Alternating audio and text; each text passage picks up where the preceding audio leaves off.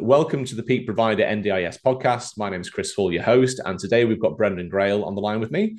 Now, Brendon is the director and owner of, um, of a, a, support coordination business um, called I Am In, um, and he's also a consultant um, in the NDIS. Now, Brendon's got a fascinating career history um, because he's uh, also been the CEO of companies such as My Plan Manager, um, and he's got a, a, deep and rich history in the industry broadly as well. So today we're going to talk about conflicts of interest and how the NDIS is broken. Um, I think it's good to kind of talk about um, some of the, should we say, injustices that can exist in the industry, and it's good to be um, strategic about that and also analytical. Um, so, Brendon, welcome to the podcast. It's an absolute pleasure to have you on.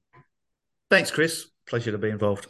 So, I mean, I guess for the benefit of people that um, you know want to go a little back in time towards your career history, um, you mm. were the CEO of My Plan Manager back in 2019. Um, yep. Can you tell us a little bit about that experience and I guess what what is the future of plan management in your view? Yeah, no problem. So, look, um, yeah, look, I, I entered um, the plan management space merely through a connection with the the owner of the business, um, who we had some, you know, common views around the sector and, and choice and control and the power of plan management and being able to give NDIS participants more choice. Um, and look, honestly, it's a very exciting time. So when I joined my plan manager, I think only 22% of participants were plan managed and but it was growing rapidly and I think I I thought that it might reach 35% best case and it uh, I was very wrong because it now sits at over 50%. And I think, look, honestly, it it the main driver was purely that the NDIS registration process was too cumbersome, too slow, badly broken, um, inhibitive and prohibitive for, for businesses who wanted to be registered. And therefore, people said, you know what, I don't want to just buy from one of the 10,000 registered providers. I want to buy from the world. Um, I like that choice, so I need to switch from being agency managed to plan managed. Um, mm-hmm. So yeah, look, it's uh, um, it's a it was a very eye opening um, mm. experience to be involved in. Um, not not so much the human. I mean, most of disability services, you think of that very human side of um, support and providing a human with uh, the opportunity to have an amazing life. Plan management uh, on the other hand, was very much a transactional experience, and, and, you know, paying people's bills and making sure their budgets were fine, and and doing the best on the number side of things. Um, so it was a very, you know, a numbers based game. Mm. Uh, the interesting thing, I think, with the future of plan management is there's, you know, there's dark clouds on the horizon. I think for particularly for the big plan managers because of a number of things. So one is the the CPOS system that the government or that the agency has invested significant resources in. Um, and certainly when they made the announcement a couple of years ago that the agency was investing in Salesforce, mm-hmm. um, and I think everyone's aware, well, at least in, in the, that software side of things, it's the the Rolls Royce of, of CRMs and can do pretty much anything you want. It's mm. very costly, but it, it is very powerful. And I think the fact that in the not too distant future, participants will be able to use their phone when they're going along to a you know physio appointment, rather than saying at the end, please send the invoice to my plan manager, being able to just swipe the phone and and it's paid. Um, that power will give a lot more of that ability to manage finances, procure and pay in the in the hands of the participant and wipe out the middleman or the intermediary, so to speak. I think that's interesting. I mean, just to kind of pick your brain a bit on that, because it's the, the trend has been quite fascinating, isn't it? So back in 2019, relatively small portion were plan managed. As you say now, more than 58 uh, is more than 50%. If I remember correctly, I think from one of the recent quarterly reports, it's around 58%, if I, if I remember correctly, of plan managed. Yeah, it's well over 50. It's huge, right? You know, so the, the number of mm. agency managed uh, participants has had a slower but gradual decline and sits more like, yes. say, 12% of the market. The self managed people have been a relatively consistent chunk. It's like roughly about 30% ish. And, and I find that interesting psychologically because um, I'm a father of um, of an NDIS participant. My son is um, has a plan, um, and because I'm a certain personality type where I want to kind of have that control and choose the provider and all that stuff, I'm probably a perfect, um, should we say, avatar fit for the type of person that wants to be self managed. Um, so yes. my, my my opinion, but I want to hear yours as well, is that the self-managed chunk of the market, I think that that's psychologically driven, um, and I think that's going to be the personality type that tends to stay relatively consistent. Would you, would you agree with that? Yeah, yeah, absolutely. Yeah. And look, you know, I think everyone agrees that self management is the ultimate expression of choice and control. Mm-hmm. Um, the problem is because the NDIS is broken and has lots of problems, and the system is way too complicated. Um, I mean, I still have never met an NDIS expert. There's no one that understands the system end to end. Um, and look, I think you know the government obviously moved under Martin Hoffman's leadership to, and with the legislation change to sort of to basically move plan management under the the heading of self management. It's a type of self management, mm. and if I'm cynical, I would say that that's a precursor to um, applying the same kind of risk assessment over people who want to be plan managed about can they can a, a vulnerable um, consumer be mm. safe in making decisions to purchase from anywhere. Um, right. Especially when, for example, people are doing things like purchasing support 24-7 support from their next door neighbor um, because they're a trusted person they're quite isolated the next door neighbor's a friendly person they found out they had a so hmm. um, look i'm getting off track a little but no, I get the, where you're going because this is this will be a segue in a minute to the conflict of interest conversation. I get that. The, yeah. that that's the the Achilles heel that can be open to abuse. But on, on the hmm. future thing, just for a moment, it's interesting because um, I, I think that the self managed mentality and capability as well will will generally always be you know slimmer in that example where you said of like you know pulling out the phone etc and, and paying the thing that kind of presume that is almost like a self-managed person though isn't it it presumes capacity whereas you know in contrast to that you know it works in my mind for the for the $193.99 physio session or pt session or ot yep. session etc but like that's yep. a transactional go to the clinic and do the one-off one hour thing whereas yep. if you go to say SIL depending on someone's plan, every fortnight it could be a ten thousand dollar invoice. So it's like it, it, yep. it's much bigger. So I think that you know um, it's going to be interesting. Um, so are, are, you are you insinuating that because of the the the IT and the strategic shifts at the government level, are you saying that plan management might have a bit of a decline? Is that what you're kind of insinuating? Yes. Interesting. I, I, think it it may do, and yeah. so things. I mean, the NDIA twelve months ago when they published the document that accompanied the price guide, hmm. um, and once again, this was under the uh, just. I suppose the one qualifying point in what I'm saying is that Martin Hoffman, the price CEO, had a very clear view around plan management, mm-hmm. in my opinion, which came out in that commentary document because there were about a half a dozen references to plan management that were quite negative. Um, it compared the cost of, uh, you know, the cost of that style of payment mm. as being many times the multiple of equivalent other payment systems in other, mm. you know, mm. sectors.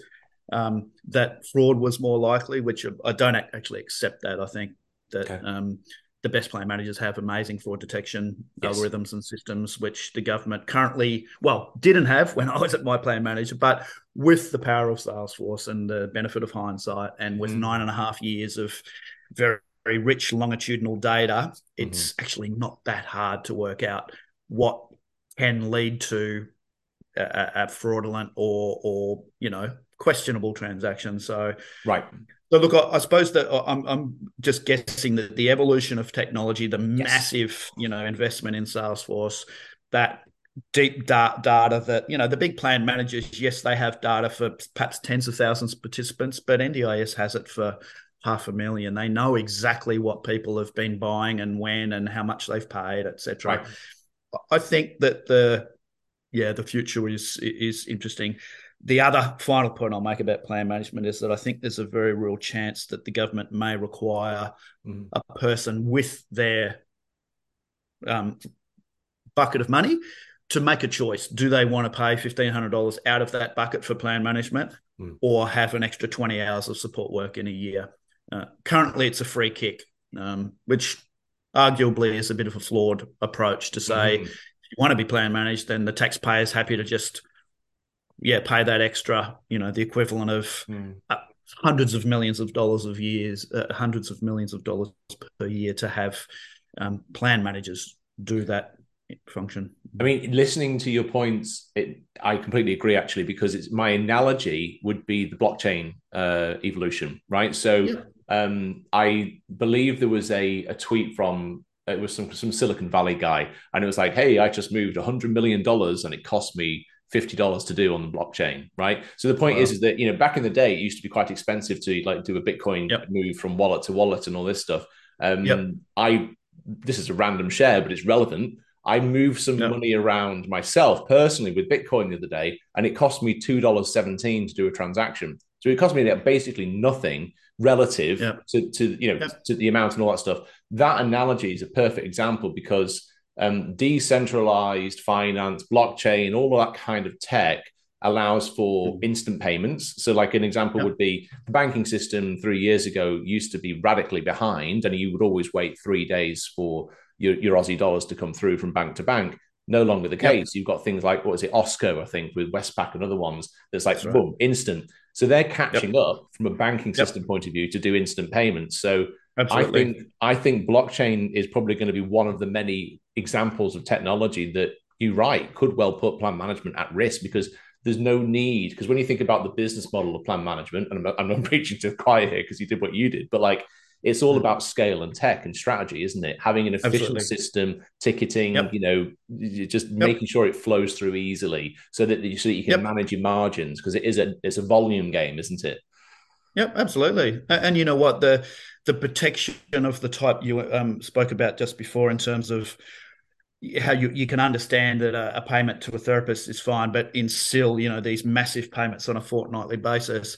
Mm. But there may very well be a different uh, a different person or a system that can actually trigger a, a mm-hmm. signal that mm-hmm. hey, you know, Mary Smith, who normally pays seven and a half thousand dollars per fortnight to her super provider, is suddenly being invoiced eighteen thousand. Red flag that, send it off to LAC case manager, support coordinator. Like there's there's going to be new, in my view, some newly uh, branded mm-hmm. roles that mm-hmm. have a, a, combination of what is currently done by plan managers, support coordinators, LACs, advocates. I, I think they need to scrap that old terminology because they've mm. stuffed it up so badly. Um, and look, having one of my um, the parts of my um, experience was in Western Australia, where I got to see firsthand how well LACs in the Western Australian model added value to families. Um, totally the opposite to the way that you know the agency and when i was worked at the agency for a short period seven years ago they went to wa to look at the lac model and said that's fabulous. We'll have we'll have that. But they didn't take that um, in fact, it's it doesn't resemble in any way, shape, or form an LAC. The 27 LAC contractors in Australia are not doing anything like what that really family centric, um, individualized case management value add function that was done in WA so, what's to say that, um, yeah, as part of the review, they go, you know what, let's actually return to what was meant to be done um, and what we know worked in WA, scrap the old LA system, LAC system. We'll call them something different. And one of their roles will be to support families who are adjudged as not being financially literate for what, it, you know, for whatever reason, whether that's people self notifying or, or however, but to have an extra, extra check Mm-hmm. I don't know that you need a plan manager for fifteen hundred dollars a year to to do that. It's humbling. I think you're right. And then even the LAC thing, you know, um, let me do a brief technological analogy again. Um, mm. You've got, have you heard of, I'm assuming you've heard of ChatGPT and all the AI models, etc. Yeah. You know, that's an example where um, I saw a terrifying video of, you know, those robot dogs that they have now. They can go around and you've got Boston. Dynamics and all the stuff like that they do. Um, someone yeah. just integrated ChatGPT with the dog that walks around. Um, that's the robot dog, and you can ask it questions and converse with it, and it talks to you and like yeah. wags its tail and nods yes and all that stuff. Yeah. the reason again I'm going down that road is that I can actually imagine, terrifying as this is, some people might not agree with this, but I can imagine a world where you actually have a decent AI system that can genuinely interact, whether it be on the phone or written, etc., in a conversational manner that more than adequately fulfills the LAC function. Absolutely, yeah. And in fact, you know, one of the the genuine innovators within the agency when I was there. Marie Johnson, who was the head of technology, gave birth to Nadia. Uh, um, mm. Cate Blanchett voiced Avatar that would have done exactly that, but yeah, it wasn't embraced because it was too contemporary. Um, and and quite honestly, the variability in the advice that you get across the 27 different LAC contractors mm-hmm. is horrific. Um, and a computer will never make that mistake because it's reading from a, you know, an encyclopedia or a, a bounded conversation. So that virtual human or the avatar or however you deliver it is actually never wrong. Mm. Um, and I know that sounds ridiculous, but it, it, um, it LAC... can be a scary but also an exciting world, right? Is it? So I mean, I suppose exactly. let's let's kind of segue into some of the more human behavior things and talk about mm. the conflicts of interest, right? So um, yep. As well as plan manager, I know that you you know you work at IAMIN, um, but then you're also an independent consultant too. Um, mm. So you you've seen you know a lot of things in the industry. You've interacted with providers. You you know the kind of macro perspective of what's going on. Um, mm. What kinds of specific conflicts of interest um, over your time do you observe within the NDIS? Yeah. Look, the biggest one, and look, yes, I'm biased because I'm a, a support coordinator who is unconflicted and we don't do anything else. Um, and we have no financial, uh, we, we get no financial gain by recommending any provider, registered or unregistered. We purely um, look at quality, you know, a history of service provision, systems, individuals involved in a business, and will recommend to a family businesses based on that, you know, quality. Unfortunately, 93% of our counterparts are registered support coordinators, 93% are conflicted. So they also sell stuff. Um, yes. And no, you know, fake screen of, um, you know, like uh, the conflict of interest policy or rubbish that that is is used. And I, look, I, I, get a bit emotional about this because I've seen, you know, how badly that and how unethical it is to believe that a, a written policy in an organization can can wash away um, a, a, conflicted situation. At the start of NDIS, there was a, a very clear determination there would be um, a supply and demand side of a marketplace with intermediaries that sat right in the middle, with two types of intermediaries: a financial intermediary being the plan manager, and a and service intermediaries. And now they split into two different types: LACs and support coordinators. LACs aren't allowed to also sell services, at least not in the same market where they're, you know, doing LAC contracted services. Why were support coordinators allowed to? So it was. It's one of the biggest mistakes I think mm. that the agency made, um, and it was allowed to continue. It's it's out of control, as I say. You know, there's thousands of conflicted providers. Um, what what it means in essence is that a person who is isn't an immature consumer. Uh, and when I say uh, uh, uh what I been, mean by that is this the NDIS marketplace is still quite new. Yes, we're nine and a half years into it, but the evolution of technology and particularly assistive technology and how a robot actually may be a, a viable alternate to a human to provide personal care supports. This is all, all brand new, evolving stuff. Um, so there's yeah, look, um, the I could go on for ages here, but I think I'll, I'll come back to the point that um, if you're helping a, a, consumer to understand all this new evolving stuff and to put forward some options um, that they might like to consider for purchasing with their dollars, you can't also be selling um, those services. Uh, it's it's morally wrong in my view. Um, I think that's definitely one of the changes that will will occur um, leading out of, uh, out of the NDIS review.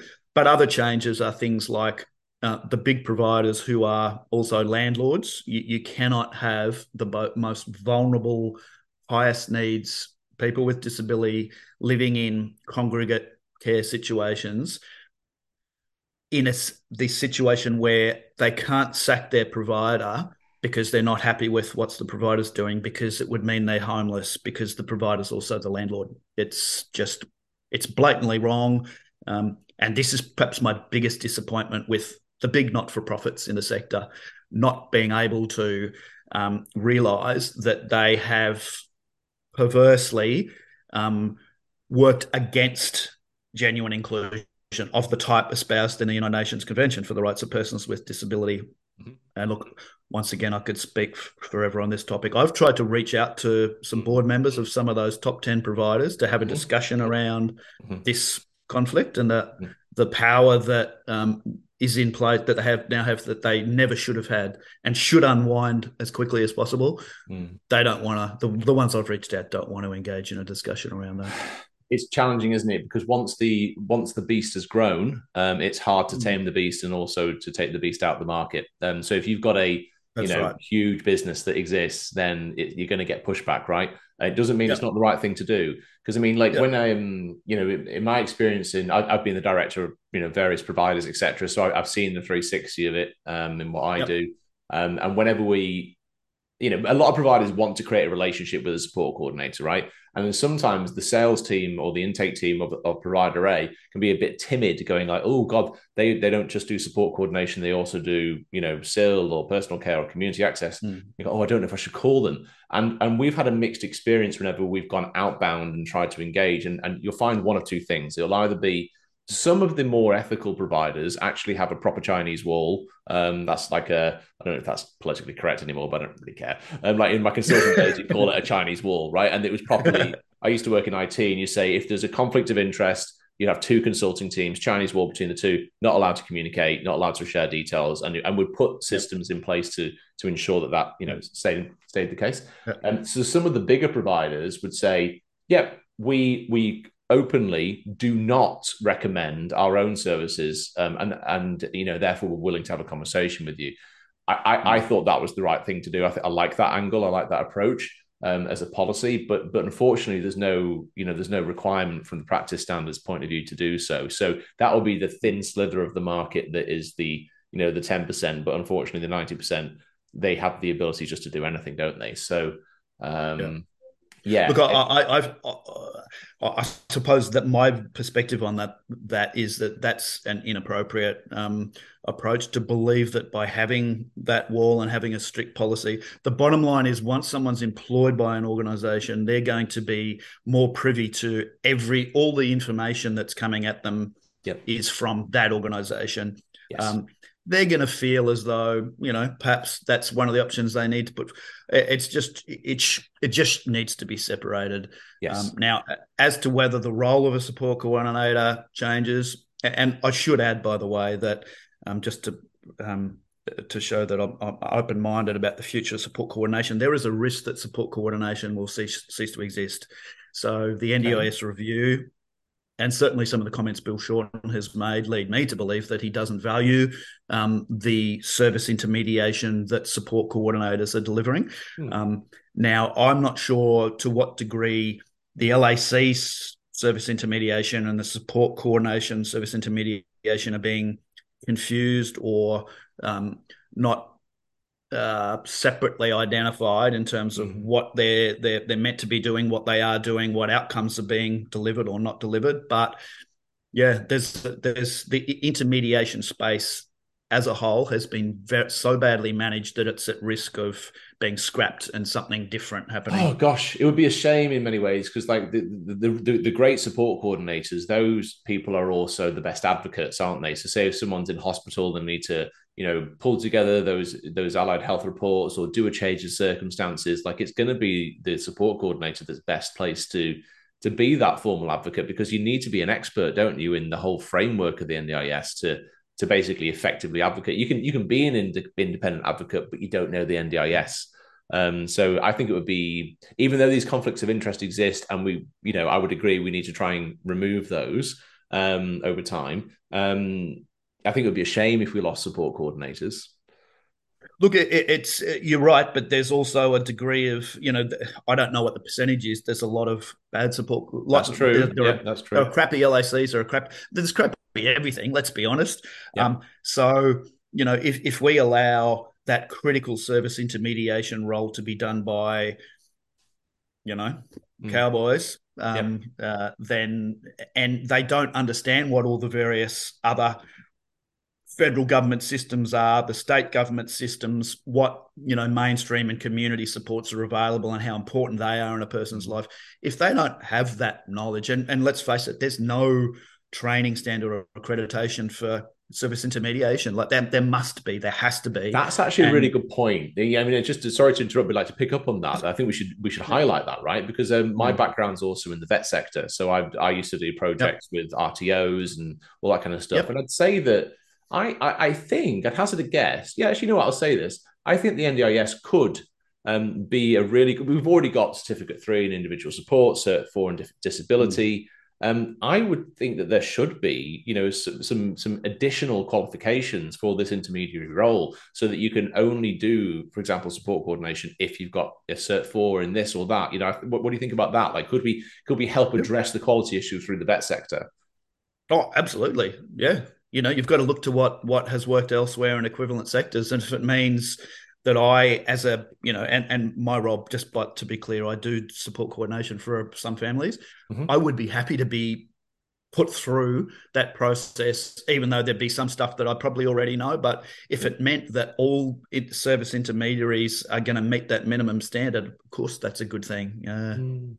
Mm. Okay, so the first conflict of interest that we're identifying here is simply you've got one company does support coordination and also does services has a conflict of interest to recommend itself, right? So that's that's one. Um, I suppose also you've got um, you know what about the the subsidiary angle, right? So if you think about like structural um, ownership, um, it would be possible for you know company A to do its services, raise capital, etc., and have a subsidiary give birth to a support coordination company, and they just refer to themselves like you know would would you agree that rules need to be put in place in the future so that you don't allow that direct ownership and you actually need to track uh, you know the, the, yep. where the money's coming from I think there are particular, yeah, there's only a small number of areas that, uh, in my view, involve conflict. And I should point out, I don't, I'm one of the people who don't believe that plan management and support coordination are, if you do both, Mm. I don't actually see that as a conflict, interestingly enough. But because they both sit in the middle, they're both an intermediation role. Yes. Um, as long as a plan manager who is a support coordinator and vice versa mm. doesn't doesn't offer any other services, I, I, don't actually see an issue with that. So organisations like yep. Plan Partners who do both support coordination and plan management, yep. Uh, uh, it's a, it's a completely different model to my plan manager who only do plan management. But then I, I would say that many of the my plan manager, the the good good stuff there will be doing free support coordination because people once they develop a relationship and trust with a plan manager will ask the kinds of questions and expect the kind of uh, answers that a good support coordinator would deliver. So. Yeah. Look, I don't see an issue there. It's more around, but coming back to your question, yeah, ownership structure. So where the private sector is delivering to, you know, vulnerable consumers, which is mm-hmm. we need to keep coming back to, you know, it's we're never going to have a truly open, unregulated market because of the horrific neglect and abuse that we're reading about in the um, the interim reports from the Royal Commission, and that's going to come out like a you know a tsunami when the report lands in September, and everyone will go, "Oh, that's why we can't allow conflict of interest." Um, and, and uh, conflicted providers. So the the key things for me are SDA. If you do SDA, you don't do anything else. If you're a support coordinator or plan manager, you don't do anything else. Um, if you're a, a, a director or owner of a private business, potentially you should not be allowed to also be the shareholder of a you know one of those jumping over those lines.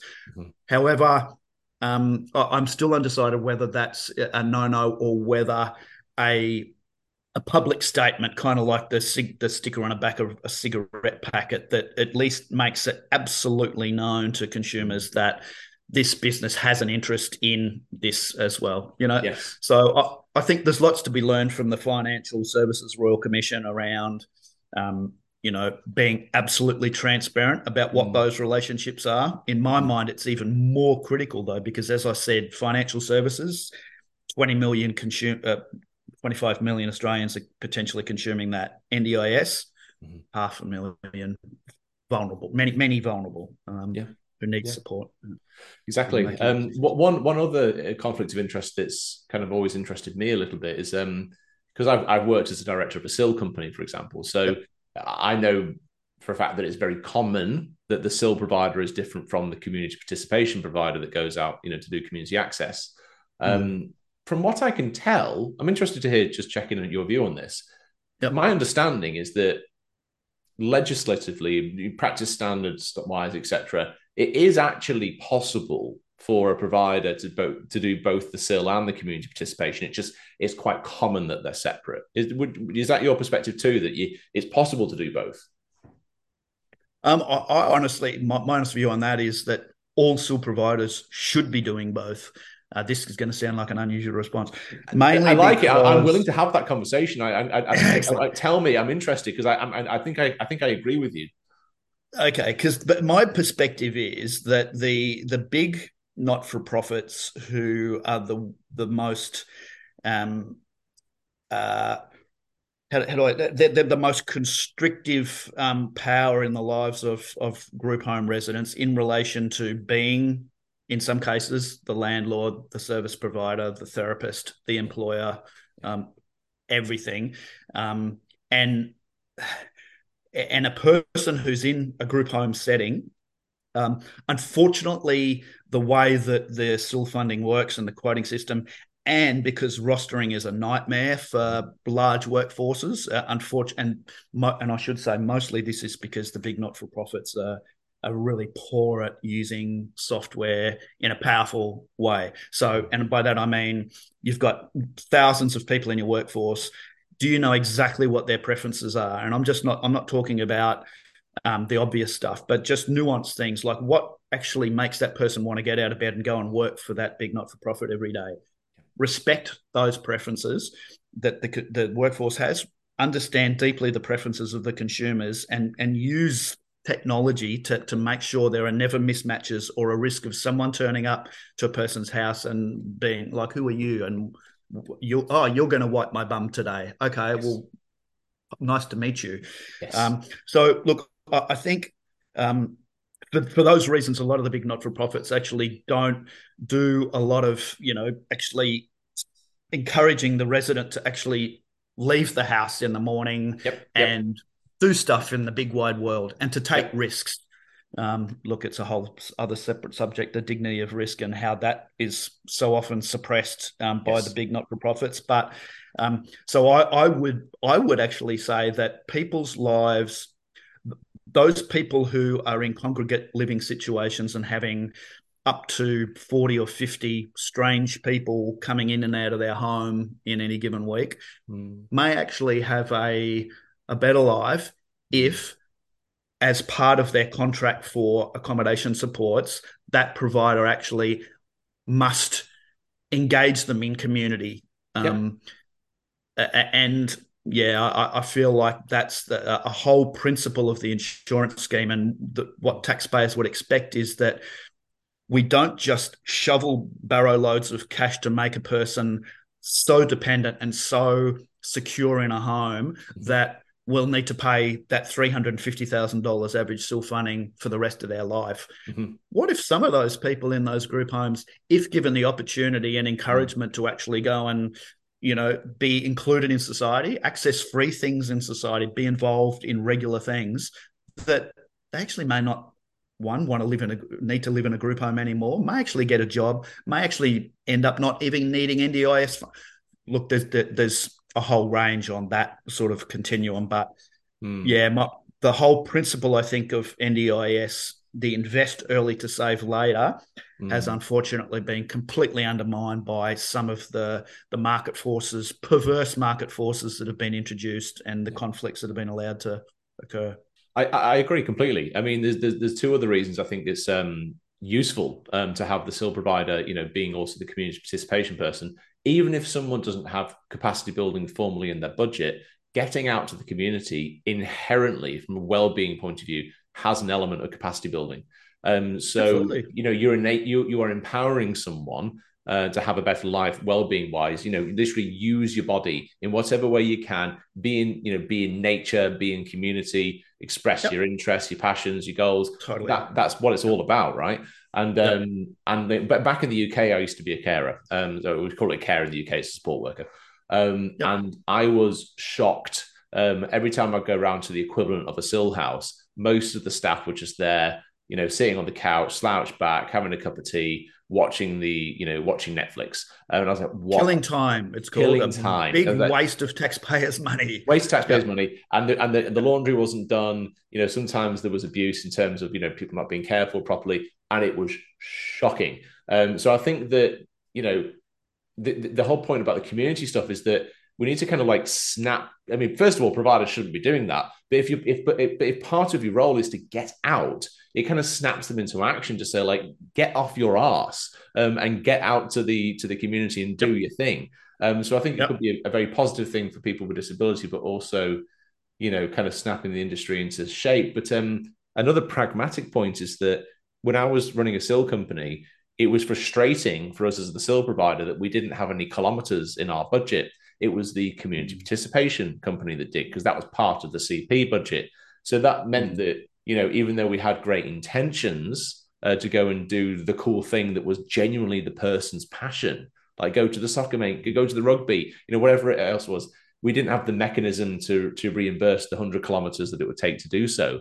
Um, so sometimes we'd eat that out of our own margin, um, which is great. Um, but again, that's just one small example about the logistics of like you're not really truly empowering the person to go and do what they do because you're restricting the CP stuff to Monday to Friday, 9 a.m. till 2 p.m. It's too robotic. You need to be able to go in like just you know what I mean, like seven days a week. What do you actually want Yep. to do? And here's some budget to support that. A- And I might say too that just to to balance this discussion, because Mm. you just reminded me that there is a risk that people listening to the podcast might say, "Well, Brendon's just and, and Chris are now just making, you know, imposing their values or making judgments or forcing their decisions on and assuming that people with disability can't decide for themselves." But I was pleased to see that yesterday in the supported decision making policy that NDIA launched, I think it was yesterday, earlier this week anyway, Mm. acquiescence is actually mentioned. Um, Okay. And on, on a page 21, I think it was. Um, and so the, the big not for profits and the board members who say, but we've asked our residents, are they happy with our service? And they say yes Right. and we've asked them would they like to live somewhere else and they say say no or or and look when you it's honestly frustrating to me that um, a person particularly and i'm talking here about people with cognitive impairments who can quite easily say yes or no and be led towards an answer. But if they're not actually um, given the opportunity number one to actually understand what other options may be. Now, whether that's, but I, I know some really contemporary providers use virtual reality headsets to actually show people what experiences outside of a, you know, uh, their their current life might look like, and Yep. and encourage them to actually indicate whether it's with a thumbs up or a, a press of a button. I'd like to try some of that. Um, but using you know visual tools and other techniques to actually identify gen- deeply what would a person like more of in their life that they're not currently currently getting. So I think this kind of low expectations and the and the the the ink or, or the the tendency for a group home provider to just not want to rock the boat. Let's Mm. because honestly, changing rosters like that, that's going to cause a headache. Don't change my rosters. You know, it, it's it can be very simple stuff that might prevent that Mm. exploration, and, and therefore, you know, you end up then with tens of thousands of Australians having potentially a very unfulfilled, non-included, you know, horribly sheltered life Mm. when other options may have actually worked better. So, look, uh, uh, I I think, yeah. So, your question uh, initially, I don't see it as a conflict at all for a SIL provider to do um, things out in the community. Anything that's not intermediation, Mm. um, I think, you know, offer it. Having said that, when I'm doing consulting with providers, I encourage them to also, well, to specialize where possible, to pick a Mm. lane, Mm. something that actually you have deep knowledge and, and passion about, um, and and do that really well, and don't be encouraged to then just add on a whole bunch of other things, yes. which Yes. unfortunately has been what most medium to large providers, even smaller providers, look at their growth and the graphs, and there are too many boards who say we just want that line to keep tick, tick, ticking upwards. There needs to be more consumers buying more products, higher margin. Um, instead of focusing more on quality. How mm. many people actually have we met met our their objectives with, and we've offboarded?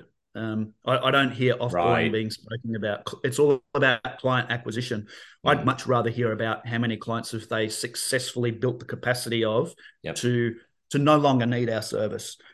Um, that's another subject. I, I, I agree. That would be that is the, that is the ideal, and I think I think we can and should get there. You know, in terms of it, over time with whether it be KPIs, etc. I mean, look, without a doubt, clearly you and I have a passion, and, and, and yes, there's passion and values coming across in this conversation, but mm. But there's also the flip side of that is also the principles of the conflict of interest, right? So in, us talking about this SIL and CP example.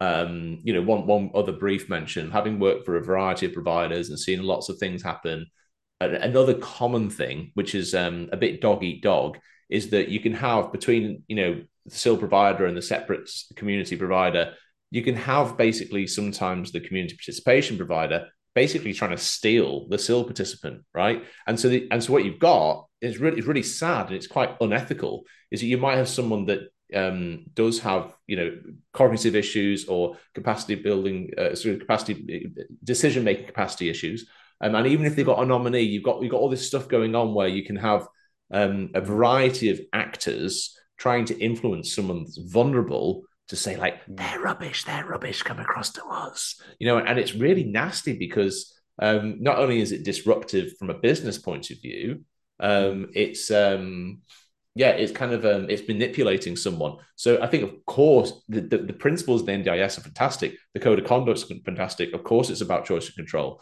Um, but but what I'm saying is that it's kind of like you know what it's like. It's like mum and dad that got divorced and they're fighting, and and and and the and the poor family member is in the middle.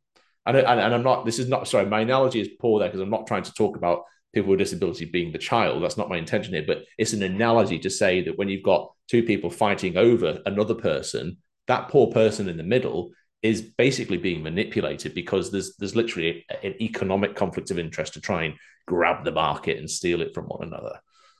Absolutely, yeah. um, and and look, it's it a whole separate subject is the the two big C words, and, and there's lots of one and there's not much of the other.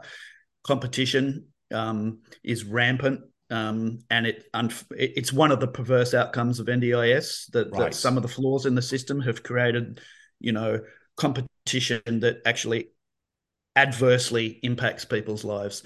Mm. The the C that we want to see more of is collaboration and cooperation, where, um, yeah, providers can actually stand alongside one another, um, mm. complementary providers, or even ones who are doing exactly the same as you but have something different to offer, and respect that um, if a group of providers has met a minimum standard of quality, that everyone has a role to play in the consumer or whoever is supporting their decision making, um, or even in you know the case of someone with a, a, public guardian who is making all the decisions on behalf of that person, mm-hmm. that it, it, there's no pressure. And I, I, think some of the conflicts that we're talking about, if they're removed, mm. um, and some of the other um, perversions that have been allowed to run ramp, rampant under the NDIS are fixed, that yeah, that's not going to be as much of an issue. Is yeah. my hope, and, and yeah. I, I, actually genuinely believe that Bruce Bonyhady and the people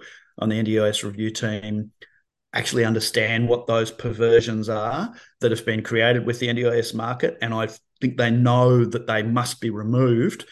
The question will be how do they convey or articulate a solution, an alternate solution to the minister that is politically palatable and is, uh, but also to consumers. And, yes. and, look, we don't have time to get into this, but the the big um, what or the, the the the big elephant in the room for me with the NDIS review is without a doubt a large number of NDIS participants are going to be removed from NDIS. They're going to drop down from tier three to tier to tier two. Um, and already we're getting signals and messaging that I believe has potentially come from you know political areas to uh, the media to say that if one in ten boys aged five to seven are NDIS participants, does that mean that given the the history of NDIS that those same 10% of boys when they're teenagers and men are going to be NDIS participants it, it right. doesn't make sense right. um, so, so it's not passing the pub test it's setting the scene I believe for removing a large number of swathe of NDIS participants who don't mm. have what Bill Shorten calls severe and profound disability. Those people will drop from from the tier three funded packages into a tier two, um, because as Seinfeld says, you know something's got to give. The the the the the, the demand for services is growing. Um, the people being onboarded, you know, people being onboarded NDIS is growing. Tier two has has clearly been stated it needs a big amount of funding. But on the other hand, we've got the government saying, and even the um, IMF has bought into it recently, interesting, saying Australia is paying too much for its disability, you know, support scheme. Um, the pressure that the government is under to bring that pot down in size mm. is, uh, yeah, there's going to be some losers out of the right. NDIS review. Uh, That's interesting. That's really interesting. So, just a couple of wrap up questions. Um, yep as a business, you know, I am in that your support coordination business. How do you? Mm. I, I, think I know parts of the answers. how do you avoid conflict of interest? What do you put in place to, you mm. know, to hmm. say you're an unconflicted business? Um, look, it's it's purely things like none of the directors um, of the business actually have any ownership whatsoever in anything on the service in service land. All we are is uh, support coordinators. Um, we we encourage every um, inquire every person who comes to us to inquire about um, what we can offer. We encourage every single person to go to two other independent support coordinators to speak with them before they make a decision. Um, that to me is important um, to demonstrate because there I've seen there's too easily when a vulnerable person meets a friendly person who they can they feel like they can trust they'll say okay I'm, I'm happy for you to do it um, I believe while the market is still immature, we encourage people to go away, talk to some other people, mm-hmm. um, have you know, get that choice before you make a decision. Um, yeah, we, we, there's no kickbacks or commissions, and you know, from time to time, you do get quite you know um, switched on salespeople at providers trying to establish relationships. Um, but you know, essentially, we, we just we go on what we we see and hear and understand to be high quality supports, mm. um, and we'll put forward at least three options where possible, all unconflicted providers. So unless in a particular postcode or in a particular situation, the only option is a conflicted provider, we, we wouldn't actually recommend that a, a, consumer go to a conflicted provider. They're being led into a a dangerous scenario in, in my view. So they're the kinds of things that we as a business um, adhere to. But I should say we're tiny. You know, we've got a hundred odd families we support. Um, it's the it, it's that there's there's a lot of other um, controls. I think also very simple things that that the big support coordinators or the big you know um, providers could do. Yeah. Okay. No, love it. I love it though. I mean, but, but again, structurally, you put in place. You're living and breathing the stuff we've talked about today. Um, and the final question: um, one of the uh, one of the things about being in the support coordination game is that you get you know you get a certain budget, right? So we talk about the mm. economics and the business side and balancing the quality. Um, it can be challenging from a from a volume point of view. If you you know if you've got say X number of people on your portfolio as a as a port hmm. coordinator, mm. um, to kind of make sure that you are consuming the hours that you've got budget for, right? So um, those are obviously constraints that need to exist. But at mm. uh, at your business, at I am in, um, how do you balance the quality within those constraints that exist from a budget point of view? Yeah. So we, we use uh, the software product we use actually assists us to identify where in a position, uh, where in a person's, you know, plan period, whether it's six months, 12 months, 24, 36 or beyond. Mm-hmm. Um, how are they tracking and are they under or underutilized, under or overutilized? Now, right. for many um, well, for more than half of our clients, as is the case for the market, they're plan managed. So hopefully they've got a plan manager providing the same mm. thing. And particularly the, the better plan managers with their apps will, will give them a, a, better view than we do about that because we're literally just using our software to track how people are going. When we see people are either to, well, it's not so much the behind, but it's if they're heading, at, you know, if they're they've spent 40 weeks of funding and they're only 20 weeks into their planned, then you know, well, well before then we've had a discussion. But mm-hmm. yeah. So technology is part of it, and I'm sure you know, just listening to you today, I, I have every faith that your team's also very knowledgeable. So I think that if you've got the knowledge, then you can um, you can very competently navigate the, the various scenarios that people will be facing. Yep. Yep. And, and look, I do actually have faith, even though the cynics would say the government has a very poor record with technology um, projects, particularly, you know, the nature of this Salesforce one and the CPOS technology and the the risks that go with giving half a million people an app that has everything that you know it has their dollar figure how much they spend how much is left the ability to buy stuff you know buy now kind of mm-hmm. functionality there's that could go horribly wrong and and I think most of the big plan managers would be counting on things going wrong and therefore there, will always be a need for good quality plan management of the type mm-hmm. that is currently in place but yeah I, I think the yeah, well, look, the, the money that's being spent on Salesforce and and most Salesforce projects, as you you may have heard, will end up costing multiples of the original budget. Oh, but yeah. they generally hit the mark, and there's a reason why a Salesforce product is at the top of the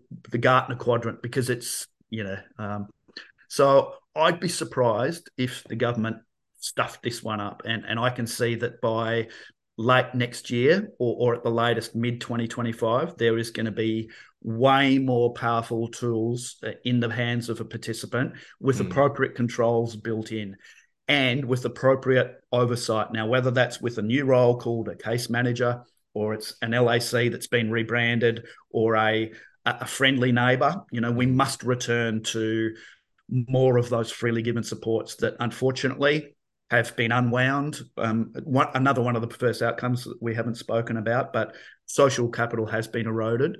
Mm. Neighbours, friends, extended family are less likely to actually give up sports now that they know that people have this massive bag of money. You go and buy it somewhere else. Why do I need to provide it anymore? Mm. Um, and I, there's multiple examples, even in this state, of some fabulous free um, stuff under the, the the banner of social role valorization that was was evolving strongly before NDIS come along. Mm-hmm. The graph was going like this, mm-hmm. and it's just gone the other way. Um, That's a a a, um, a chilling point, but very relevant, isn't it, about the social capital part of you? Wow, wow, fascinating. Well, look, Brendon, um, I know that we're going to have a conversation in the near future. We've got plans no to uh, when the new price guy comes out to have a have a good chat about that, etc. But Brendon, yeah, we'll, well unpick that. Th-. This has been fascinating, I, I, mate. Thank you so much for coming on, and um, no, very much uh, that's opened up my minds to to many things philosophically and strategically about the industry. Thanks for listening to me babble on, Chris. no, not at all. Thank you very much. And uh, okay. uh, yes, once more, it's uh, Brendon Grail here. My name is Chris Hall. I'm the business owner of Peak Provider, and this is the Peak Provider NDIS podcast. Thanks for tuning in.